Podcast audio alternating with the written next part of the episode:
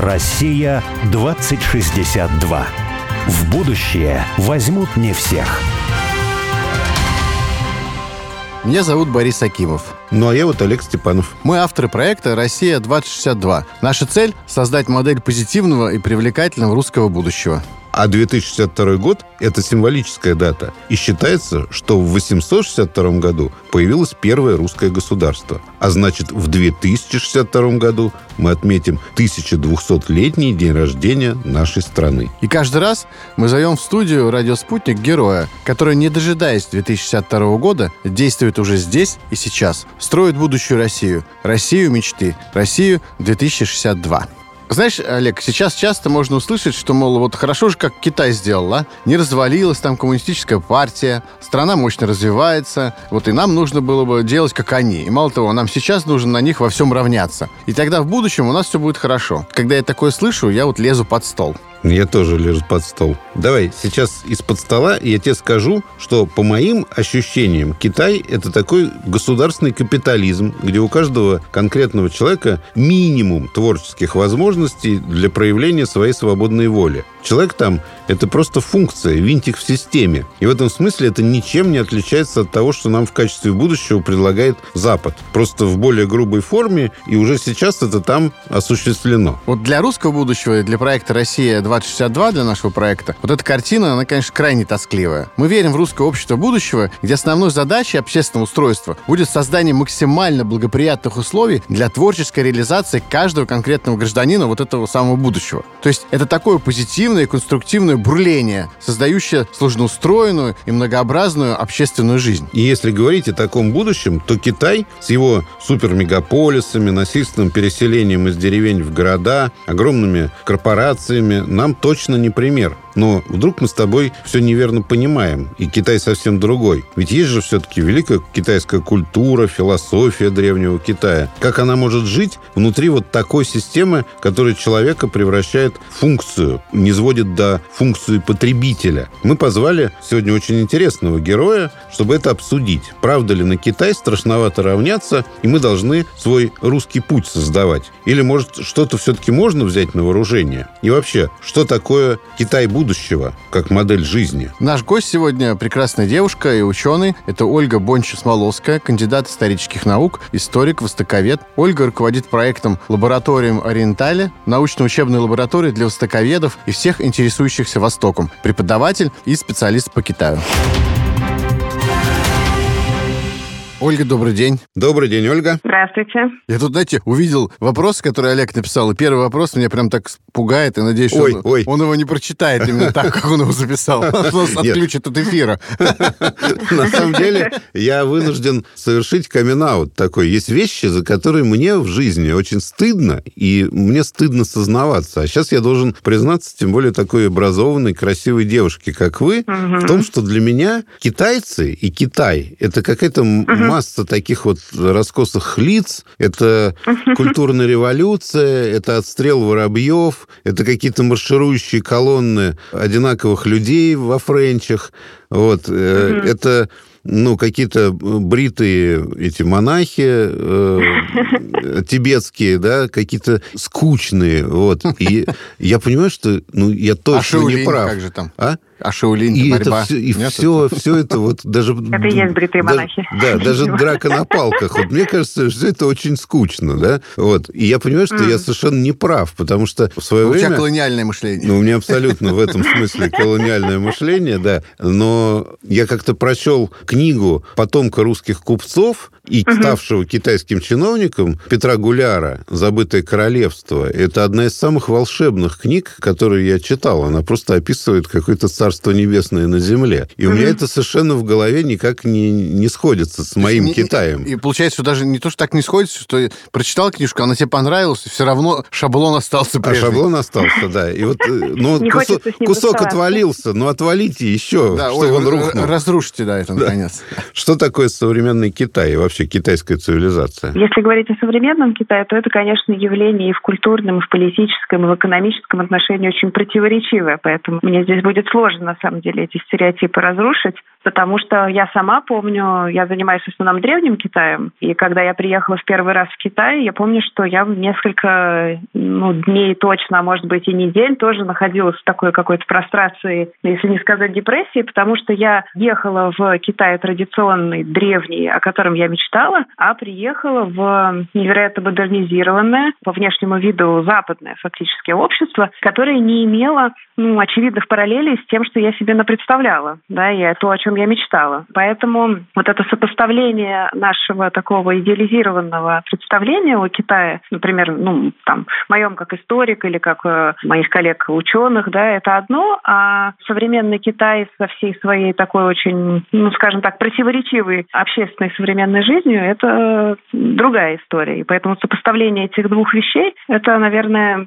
такая первая задача, которая заботит человек, который, в принципе, вот, интересуется Китаем, хочет туда поехать, потому что это, в общем-то, это два разных Китая, которые в определенном смысле сосуществуют в одном времени и в пространстве. Это сложно. Мне кажется, у нас такого разделения большого нет. Но, в принципе, наверное, то, что оно есть в Китае, обусловлено просто историческим путем этой цивилизации, этой страны. Вот этот прекрасный древний Китай, это что? Начнем с него. Наверное, тут может быть тоже разные точки зрения. Насколько он прекрасный и с какой точки зрения он прекрасный. Это вопрос непростой. Но для меня он, например, был прекрасен в силу своей, безусловно, великой интеллектуальной традиции. То есть те тексты литературные, философские, которые создавались, это блестящая совершенно традиция искусства, картины. Это вот эта вот такая, знаете, ну, вот классическая традиционная культура, которая, в общем-то, уникальный случай в мире, но фактически просуществовала тысячи лет, развиваясь без каких-либо крупных потрясений. Ну, потрясения вот только в 20 веке фактически к ним пришли а, и перевернули и вид этой культуры, и вид политического устройства и всего. А до этого, ну, в принципе, вот тысячу лет, представляете, на одном и том же месте более-менее развивалась и интеллектуальная культура страны, политическая идеология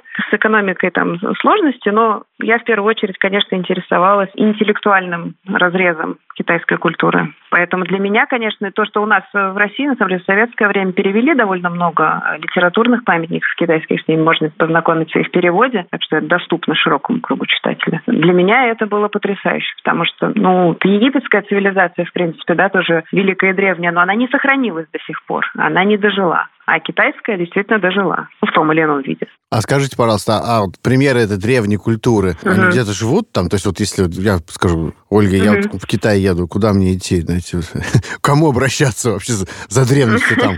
Какой ресторан?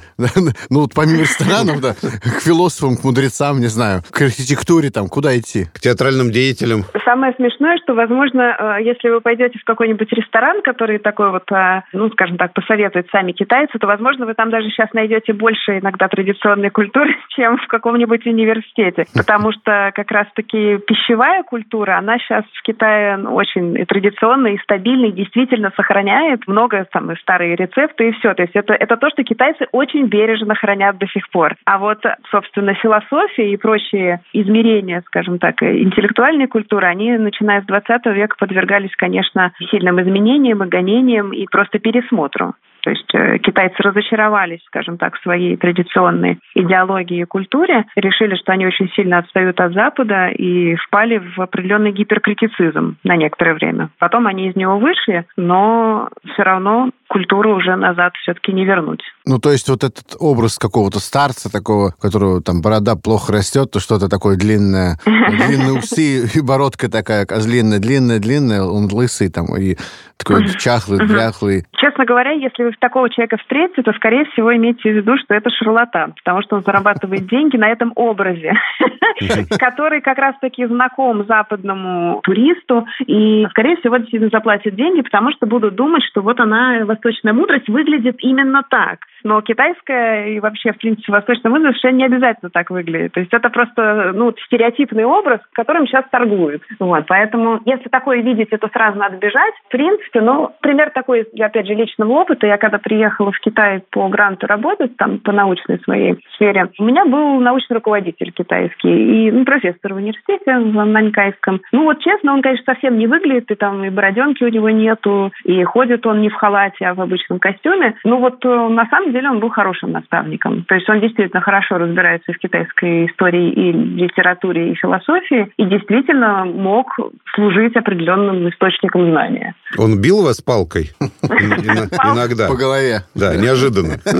Нет, на самом деле он э, является непререкаемым авторитетом для своих э, учеников. Я-то была все-таки несколько как иностранка вне этой системы, но в принципе вот э, просто отметьте себе, насколько традиционное до сих пор у них мышление, что они, например, его называют учителем, то есть его магистры, его аспиранты называют учителем, его жену называют матушкой, а, соответственно, внутри группы, да, они друг друга называют братьями и сестрами. Старший брат, младший брат и также и сестрами, то есть по учителю. Есть они как бы роднятся по научным руководителям. Вот так вот. Поэтому в определенном смысле у них, конечно, есть такая еще традиционность. И палками не бьет, но, как видите, его жена становится для них как бы такой вот приемной матерью по учителю. И все они там породняются. Вот. И поддерживать связи после выпуска даже. Это не шутки, то есть для них это очень серьезная такая связь. Здорово. Да. Если вспоминать наше советское прошлое, то мы понимаем, что оно пыталось там периодически полностью, а иногда частично перечеркнуть или запретить вообще прошлое, да, то есть прошлую мысль вычеркнуть угу. из э, актуальной жизни. В жизни коммунистического, современного или такого посткоммунистического Китая, вот угу. эта древняя мудрость китайская, она насколько может э, присутствовать, сколько она легитимна. Ее не пытаются вычеркнуть, как бы сказать, вот этого прошлого нам не надо, у нас есть там Мао Цзэдун и хватит. У них действительно, они, они проходили эти все этапы. Конфуция сбрасывали с корабля и действительно убеждались в том, что это все не нужно. Но сейчас это как бы утихомирилось уже, пожалуй. Как бы это вошло в определенную новую какую-то такую парадигму, где такого рода вещи э, являются составными частями мягкой силы. То есть вот это то, что Китай несет э, в мир. И, конечно же, это теперь уже не отрицается, потому что есть все-таки в том, как Китай себя сейчас позиционирует на мировой арене какое-то такое антизападничество и сохранение традиционных ценностей и какие-то идеологические нарративы, которые, безусловно, должны иметь связь с традицией китайской. Сейчас они, конечно же, это уже так не отрицают. Был период, его, в принципе, преодолели. Им сейчас невыгодно им тогда нечего будет нести в мир. А вот мне всегда было не очень понятно, в чем китайская философия. То есть она совершенно другая, она о другом, чем западная философия. Как мне казалось, я, может быть, не прав, да? Вот если там Кант, Гегель, да, они э, задаются о том, каков мир, что такое бытие, то вот китайская угу. философия, как мне казалось, ну, это скорее какая-то мудрость э, жизни, это как жить, это, угу. не знаю, не знаю, как управлять, как строить государство. Да, она какая-то психология материальности, что-то такое, вот я не знаю, нет? Это хороший, на самом деле, вопрос. Просто китайская мысль в целом, она, пожалуй, и правда более практична, чем европейская. То есть э, даже сами китайцы, конечно же, отмечают, что их философия, даже если она задается вопросом о бытии и небытии, такое было, действительно, в раннем Средневековье, например, конечно же, были там и соответствующие трактаты, где как раз размышлялось об этой дихотомии, вот бытие и небытие, в очень таком отвлеченном разрезе. Но в целом, конечно, китайцы, конфуцианцы, неважно кто, всегда стремятся поместить э, вот в это бытие человека и объяснить ему, как следует жить. То есть, в принципе, действительно ключом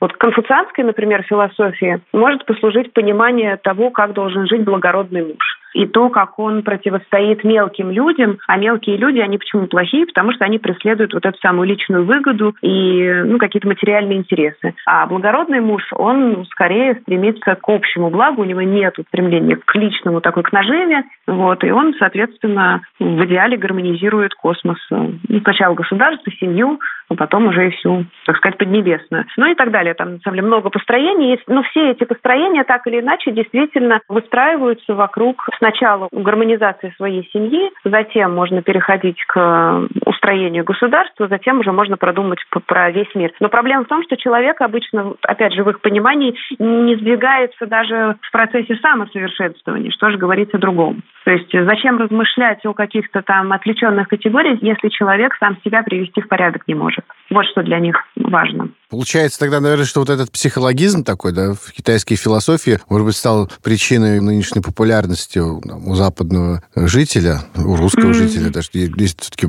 достаточно серьезное увлечение китайской, восточной, mm-hmm. там, мудростью, философией. Может быть, она связана именно с тем, что... У москвичей и питерцев. Ну, в том числе, да. Может быть, она как раз с этим связана, да, что это не такие, как будто бы для современного человека кажущиеся абстрактные размышления, а это вот можно пойти психотерапевту, а можно вот там Лао Цзы почитать. а лучше то и то. Ну, и подышать еще цигун. Ну, Лао Цзи не знаю, как, как он поможет, если очень хочется пойти к психотерапевту, потому что у него там как раз, не знаю даже, может, после него стоит сходить к психотерапевту. Ну, это я так от незнания сказал.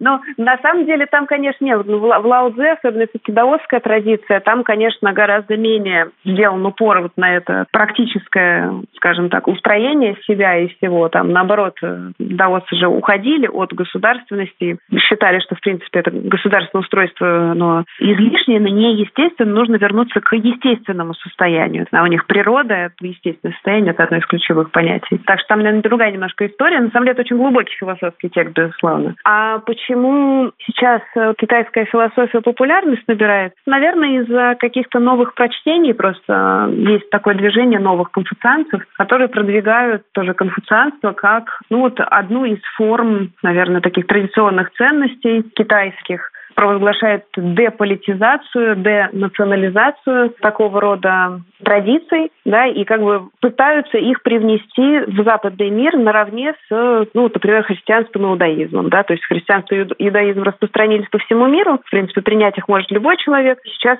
китайцы тоже вот есть такое движение. С иудаизмом, по-моему, сложно, что... в смысле, чтобы любой принял. Ну, там надо пройти определенное обучение, понятное дело, там есть сложности, но все-таки так или иначе как-то к этому можно, наверное. Да, ну вот конфуцианцы тоже говорят, что э, стать конфуцианцем может, в принципе, любой. Э, это несложно, и не нужно думать, что это только для китайцев. Для них это очень важно сейчас. Наверное, из-за этого как бы... Это китайская такая история, да? Ну вот, да. Телега. Обычно это движение связывают с так называемым бостонским конфуцианством. Оно э, состоит и из китайских профессоров, там Дувеймин, например, очень известный, ныне живущий, ему за 80 сейчас уже. Он такой новый конфуцианец, но там там есть и представители американской, конечно, интеллектуальной тоже профессуры такой. Они действительно вот, продвигают конфуцианство наравне с другими традиционными там, философскими, религиозными течениями. А вот нельзя представить себе, что, что вот это новое конфуцианство, ну или какие-то, может быть, еще есть угу. направления мысли современного Китая или около Китая, что это такая, ну, какая-то мягкая сила Китая, предположим. То есть способ завоевать э, умы людей и предложить такое миссионерская угу. позиция современного Китая. То есть вот Китай вроде бы никогда угу. не, не был таким всемирным миссионером, а вот теперь вот планирует быть. Угу. Вообще мягкая сила в Китае, она имеет свои особенности, и она, это довольно любопытное явление, потому что культура, она во всех странах, она как-то так сейчас, особенно в условиях пресловутого процесса глобализации, она как-то ну, распространяется по разным каналам, скажем так, и часто даже и не через государство. То есть это какие-то, например, небольшие там фирмы могут этим заниматься, то есть может быть по заказу, может быть нет, ну по-разному происходит. Но в Китае это всегда госзаказ все-таки. Там нету каких-то самостоятельных предприятий, компаний, которые бы продвигали, например, культуру традиционную вне зависимости от э, правительственных, скажем так, установок. Вот, и поэтому мягкая сила в Китае это, конечно, в первую очередь безусловно, политическое, да, как сказать, движение, да, такое направление. Интересно, что именно в китайском разрезе оно приобрело исключительно культуроцентричный акцент есть.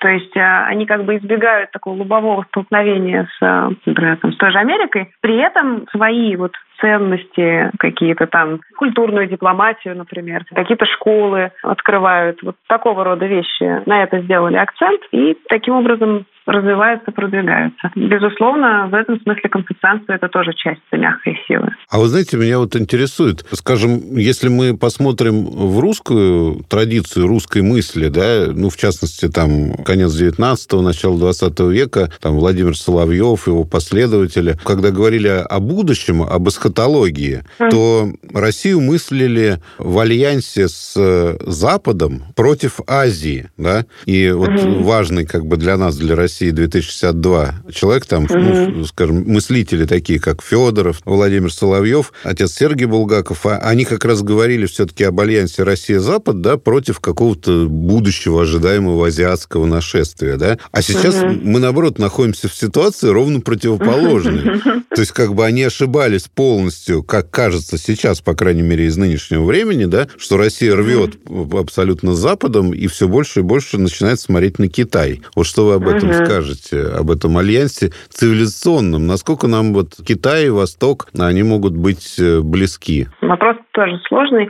Для меня здесь принципиально, вот если говорить о каком-то цивилизационном союзе, то должна быть какая-то объединяющая в плане духовной культуры, объединяющая нить. И у нас с Китаем на данный момент этой нити нет. То есть мы можем хорошо знать историю Китая, они могут хорошо знать историю России, мы можем разбираться в каких-то политических э, и философско-религиозных течениях друг у друга, но при этом у нас нет единой культурообразующей основы. Поэтому альянс в данном случае будет весьма и весьма затруднительным. Для нас все-таки так или иначе христианство является этой самой основой. Там у нас есть люди, которые не верят, например, это не важно, все равно они растут в этой христианской парадигме и так воспитываются. Хотят они потом этого или нет, отрицают или нет. В Китае же все-таки любая сейчас пропаганда там того же, ну, как миссионерская деятельность, назовем это так, например, православие, она запрещена. Прям запрещено даже?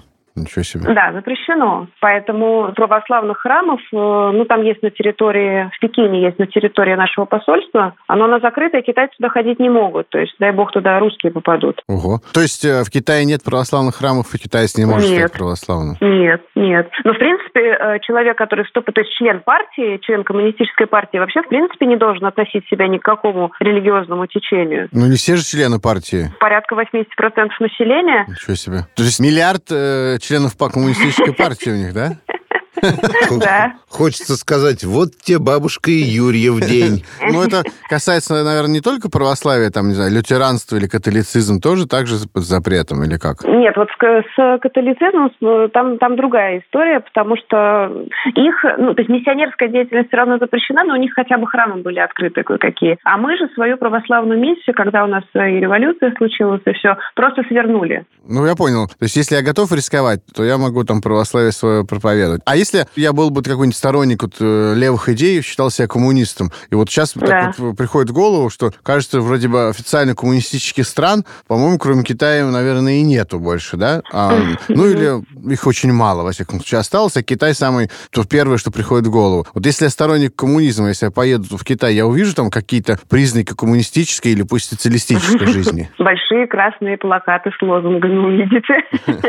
Это да. Ну, нет, безусловно, риторика, символика, внешний вид вполне себе коммунистический, но, конечно, там же они же сами говорят, у нас социализм с китайской спецификой. Соответственно, общество демократическое, и, в принципе, мы стремимся вообще к процветанию к капиталистическому процветанию. Поэтому китайская специфика там очень большая, и сами китайцы постоянно говорят и про социальное неравенство, что, безусловно, для приверженцев левого движения печально. Кроме того, ну, например, образование там частично бесплатное только, то есть э, среднее образование бесплатное, а в университет уже все только платно. Жилье дают бесплатно? Если член партии, бесплатно не дают, но, скажем так, там такие скидки делаются, что, в принципе, ну, практически с 80% скидкой, если вы действительно функционер, то можете получить. Всем остальным покупать за совершенно безумные деньги.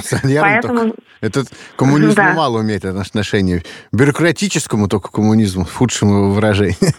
Вот, вот, вот именно в этом смысле, да. То есть если человек, ну, хоть как-то к бюрократическим структурам принадлежит, то да, у него сразу же достаточно много льгот возникает, и жизнь становится веселее и прекраснее. Это конфуцианская философия, ты не понимаешь. Государственный служащий, он должен быть в состоянии атараксии, ему ничего не должно быть нужно. Квартира есть бесплатная, там образование, то все пятое, двадцатое. Не будет брать взятки, да? И тогда он будет Просветлен. просветленным человеком. Про это мы поговорим в следующем... Обсудим вечные коммунистические Через две минуты. в следующей половине программы. Да. Россия 2062.